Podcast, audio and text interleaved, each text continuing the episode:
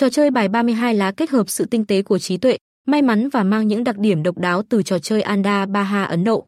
Tên của trò chơi này phản ánh việc sử dụng chỉ 32 lá bài, bỏ qua lá A, 2, 3, 4 và 5.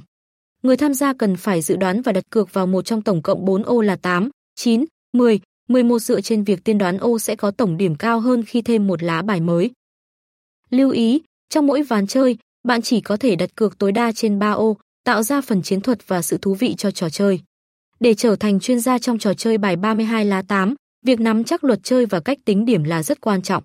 Dưới đây là giới thiệu về các quy định chính và những yếu tố độc đáo làm nên sức hút của trò chơi này.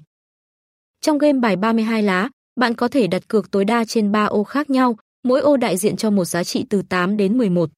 Dealer sau đó sẽ chia thêm một lá bài cho từng ô bạn đã đặt cược. Để xác định điểm, bạn sẽ cộng giá trị của lá bài mới được chia với số điểm ban đầu của ô cược. Ô có tổng số điểm cao nhất sẽ giành chiến thắng.